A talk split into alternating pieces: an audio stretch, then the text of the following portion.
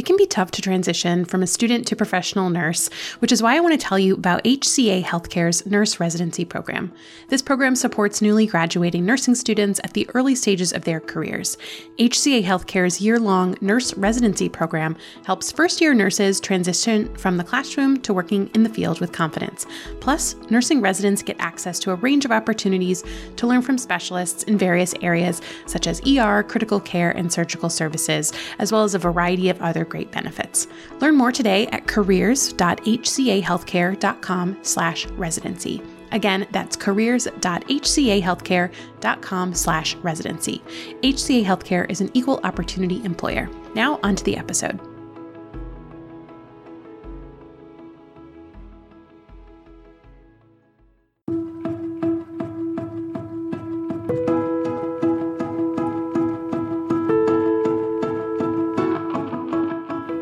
Welcome to the Nurse Becoming podcast. I'm your host, Amanda Guarnieri from the Resume RX, and this is the podcast that's dedicated to empowering and encouraging nurses along your path of professional and self discovery. As a nurse practitioner, mom, and business owner, I'm on a mission to help you figure out how to leave your lasting impact on the world, all while bravely and fearlessly growing along the way. Join me for honest conversations and inspiring stories about personal and professional growth, all through the lens of nursing.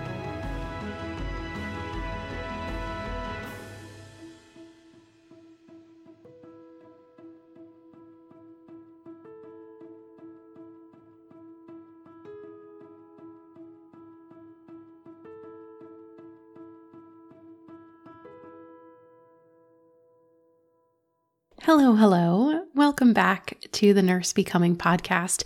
It's your host, Amanda Guarnieri. As always, I'm so grateful to have you listening today. And before we get started, I wanted to read this really, really nice note that I got over on my Buy Me a Coffee page. If you haven't heard, I have a way that you can buy me a coffee and support the content that I create here on the podcast. And that's at buymeacoffee.com slash nursebecoming. And someone recently bought me a coffee and left this note that I wanted to share.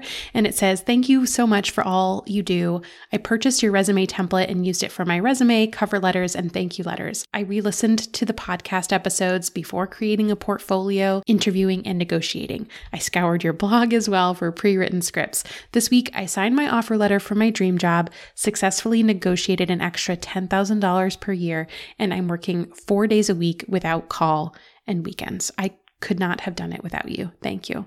That is just the nicest note to see in my inbox, and it came in this morning on my recording day. So I wanted to share that with you. And again, if you want to support this content creation, support the show, you can go to buymeacoffee.com slash nursebecoming. That link will also be in the show notes if you feel inspired to send me a coffee and also a note of gratitude or success or whatever. I love I love hearing from you. So, today, let's get started and dive into a discussion that I want to have kind of a deeper dive into productivity and charting and time management. And back in episode 75, if you scroll back through the episodes, I interviewed Dr. Sarah Smith about getting your charts done on time. And Dr. Smith is a physician and a charting coach, and she provided a great framework for getting started with being more efficient with your charting. So, this is definitely for providers. I don't think that as nurses, you have as much of a struggle with this, but charting for providers is a big, big time suck. So definitely go ahead and if you haven't already, take a listen to that episode 75. It's called Getting Your Charts Done on Time with Dr. Sarah Smith. And the framework that she laid out to get started is a three step process, if you will. So, first of all, it's identifying what your goal is or what your ideal clinic day looks like, followed by setting boundaries for ourselves to prioritize getting our notes done. And the third is observing interruptions and inefficiencies within our clinical day that cost us time. So, in today's episode, I really want to expand on those second and third steps in the framework and present some concrete examples and options of how you can set boundaries within your day. That's step number two. And also minimize interruptions or distractions. That is step number three. So, the first thing that I want to introduce you to is the concept of time blocking. And this is something that involves spending blocks of time or sometimes even whole days on a themed activity. And this isn't necessarily something that most of us can apply to our nurse practitioner roles, but there are some things that we can kind of steal from this practice and implement to make us more efficient. Because the reality is, when we switch back and forth between tasks or ideas or you know, things that we're doing, the task switching is inefficient and we lose time in doing that repetitively. So the more time that we can spend in one task or or one concept or one skill, the better because we can easily get into that kind of flow state and get things done and not lose time or efficiency by switching back and forth. And a great example of in healthcare where some folks use time blocking on a daily basis would be some surgeons or providers who have procedure time. They might have theme days, right? So some may have certain days of the week that are designated OR days and certain days of the week that are designated clinic days. Or some office settings might put all their new patients on one day of the week and follow ups on another day. These are sorts of time blocking examples. So imagine if there was a surgeon who just kind of had an open schedule and every day they could either have a clinic visit or a surgery scheduled. Like, think of the inefficiency of going from a clinic visit to scrubbing into an OR case to back to a clinic visit. You know, not just the inefficiency of scrubbing in, out, moving between the places, but actually being in a different brain space. You got to be in a bit different brain space to do surgery than to have a clinic visit. So, I know that I'm not likely talking to people who are working in the OR here, but I want to use that as an example to explain how batching like activities and being more efficient can really help you specifically with your your charting or your inbox management or whatever is your time suck of the day. So, I think that a great way for NPs to use time blocking is for the activities outside of patient visits within our day. And like I said, the reality is that task switching or going back and forth between tasks can really have us losing time and prevents us from getting into that flow state when we are nice and efficient. And we have many distractions in our day, including phone calls, emails, meetings, in basket messages, you name it, we're fielding constant interruptions. So, my question for you is how can you get into a rhythm where you have time dedicated for all those things that you know are going to happen? But rather than being reactive to them, you know, rather than waiting for the notifications and just responding to the notifications, can you be a bit more proactive and create pockets of time where you're going to do one thing? So, for example, rather than checking your in basket in between each patient at the expense of finishing your notes, could you plan to have three dedicated blocks of time where you focus on just the in basket? So maybe it's the first 15 minutes of your day, 15 minutes before or after lunch, and then 30 minutes at the end of the day. I'm using arbitrary times, but once you start practicing this, you'll figure out how much time you actually need. Because if you're checking your in basket in between each patient, it will feel like you're checking your in basket all day. But you may find that if you decide, okay, I'm only going to check it three times a day, you'll realize how much time it actually takes you because you're you're focusing on that one activity. If you're doing all different things all the time, it's really impossible for you to even predict how much time certain things are taking you. Okay? So you could do the same thing for email and phone calls. There's always going to be something that you could be doing, and it's easy to feel this compulsion to check all the notifications all the time, but we will certainly be more efficient with our activities if we're dedicating time to those activities and avoiding distractions. So maybe that means having dedicated you know time in your office when you're closing your door you're turning off notifications and you're setting a timer, even. You might even need to set a timer and say, okay, this next 15 minutes or this next 30 minutes, I'm going to do all of this one activity. Hey there, friend. If you are a brand new nurse practitioner or an NP student nearing graduation, I have the perfect resource for you that will help you get all your ducks in a row as you get started with your job search. It's called the Nurse Practitioner Graduation Survival Guide, and you can get it totally free at my website at theresumerx.com slash npgrad. This guide will help break down the glossary of all the terms and acronyms that you will need to be applying for. Think like NPI and DEA, as well as giving you the typical timeline of everything that needs to happen before you can start working as an NP. I can't wait for you to snag this guide so you can stop worrying about everything you need to do before you can be legit. Go ahead to theresumerx.com slash npgrad and get it for free. Can't wait to hear what you think. And I kind of mentioned this second tool, and the tool is using timers or using time bound techniques to get things done.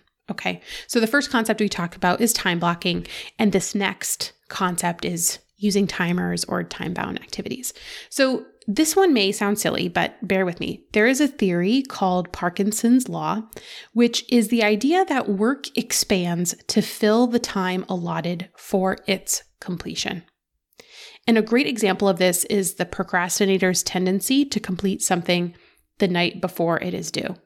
So, technically, if if that's you, you have let the project fill all that time versus deciding, okay, I have this much time to do this one thing. And I don't know if you've ever noticed this, but you can challenge yourself and say, okay, I'm going to challenge myself to get this note done in the next 60 seconds or the next five minutes or or whatever it is. And play around with this. You will find that work really does expand to fill the time that you give it. So, when we're talking about time management and charting, Parkinson's law is really working against us if we do not decide to make some of our tasks and some of our duties time bound. Okay, so the first way is to implement this using just basic timers. So time blocking, which we just discussed, is is a way of doing this too. So in Dr. Smith's episode, she started by saying to set goals for your day and to get curious about what is taking up your time. And part of this process should be observing how long you're taking to currently do things. And this means not guessing, but actually taking a day or two to track your time. This may seem monotonous, but you know, jotting down your start and stop time for activities will be really illuminating and will tell you where you're actually spending your time versus where you're perceiving you're spending your time. You may find that those things that you think are taking up a lot of your time aren't really. You're just putting them off because you hate doing them. And so energetically, they're taking up a lot of your energy. But when you actually do it, you find out that it was a task that did not take long at all. Once you know how long things take you, then you can create some time boundaries for yourself to be more productive. For example, if you know that you can finish a chart in a certain amount of time, you can compete against yourself and say, okay, I'm going to set a five minute timer to finish this chart and see if I can beat the timer. And, you know, there'll be exceptions to this rule, of course, but once you have kind of gotten curious about how long it takes you to do things, you can then use that information to set timers for yourself to keep yourself on task and to get more efficient. And doing this inside of time blocking can really supercharge your productivity. For example, let's say you have reserved 30 minutes to catch up on charts, or you know you want to leave by a certain time of day, or the last 30 minutes of your day is always for charts. You can, you know, set that and and don't stray from it that means you know not checking your notifications but actually focusing on charting for those 30 minutes and then even on top of that you could say okay i i know that it takes me on average 5 minutes to finish a chart. So I'm going to set the timer on my phone for five minutes and kind of do little blocks of five minutes inside of that time block of 30 minutes that you've set aside for yourself. This is just an example. You can, you know, use this in whichever way feels best to you. Another timer method that I wanted to tell you about and that can be kind of fun is called the Pomodoro method. Pomodoro means tomato in Italian. I don't know how at all it's relevant to the method. I think it's just like a name for it. It has nothing to do with tomatoes. But uh, you can download an app to your mobile device. Just look for Pomodoro method or tomato timer. Essentially, it involves doing focused work for 15 minutes followed by a five minute break. So, if you have long stretches of time that you are working on something, let's say you have an admin day where you're working on a research project, or you're a student and you're working on a paper, for example, or you have a block of time where you're catching up on a lot of open charts, this method can really supercharge your productivity because it honors those refreshing breaks that you need for you to have some stamina over longer periods of time. So, essentially, you're doing focused work for 15 minutes, then you're giving yourself a five minute break to do whatever. You can sit in silence, you can scroll your phone, you can putz around on the internet, whatever. Just doing something else other than that focused task that you have set out to do. Again, that's called the Pomodoro method. So, just to recap these tips that we talked about, we first talked about time blocking, which is when you set aside a block of time or a theme day to get certain things done. And the second method is using timers or time bound techniques. And so you can actually use it uh, just a regular basic timer on your phone where you're saying, okay, I'm going to set myself X number of minutes to get this thing done.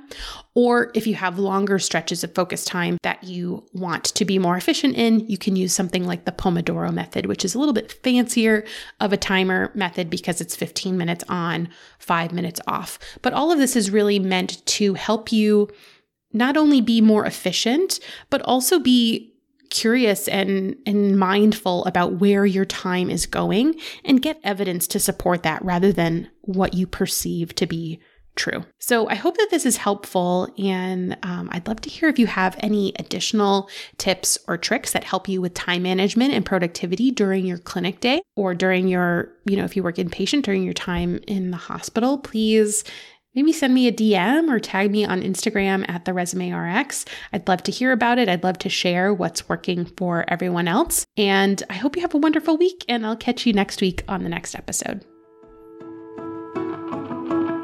Well, that does it for today. Thank you so much for listening all the way to the end. If you have found today's episode helpful and you would like to support the Nurse Becoming podcast, I invite you to buy me a coffee at buymeacoffee.com slash nursebecoming. I appreciate your support. This helps me create more content for you to enjoy and benefit from in the future. Also, would you consider giving me a rating or review on Apple Podcasts if you haven't done so already? It will truly help other nurses find the show and know that it's worth listening to. For more information about this episode, as well as a place to submit your questions or suggestions for future episodes or guests, head to nursebecoming.com. I can't wait to connect with you soon. And until next time, remember, I am always rooting for you.